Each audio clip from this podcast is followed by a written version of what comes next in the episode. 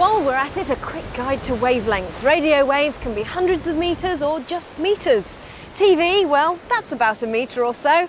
Microwaves are only centimetres. And after that, it all starts to get very, very small. And at higher and higher frequencies, shorter and shorter wavelengths, we come to infrared radiation, heat. And at shorter wavelengths still, we get visible light. Light all around us is just electromagnetic radiation with wavelengths of less than a millionth of a metre.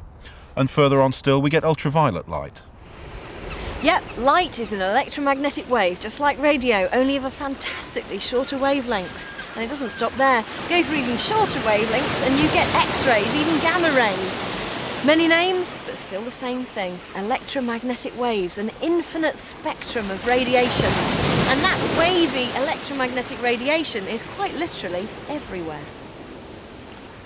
In fact, the universe contains about a billion times as much electromagnetic radiation as it does matter. We tend to think in terms of material objects because we're made of atoms and molecules. But even in the empty vacuum of space, there may be no matter, but it's full of electromagnetic waves. Starlight from the stars, the cosmic microwave background left over from the Big Bang, and in many ways, the stars, planets, and galaxies are just surrounded by a sea of electromagnetic radiation, just as our two fishing boats are surrounded by a sea of water waves. So there you have it. We're all surrounded by an ocean of waves. Just for some of us, it's more obvious than others.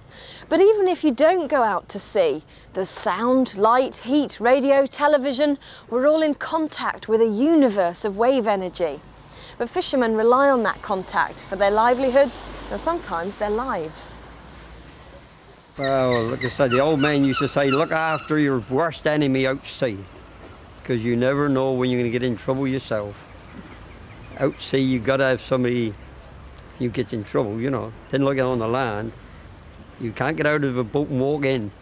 At the end of the day, men going to sea will be alone there and then. At the moment you're there, it's up to you how you cope with the situation. Uh, this reality, this will never change. Today, I think too much modern equipment has, has ruined the fishing. Made it too easy. That's my way of thinking, anyway. And the fish won't stand it. Well, what you think about it? Best of luck to them. I mean, they're still out there against the sea today.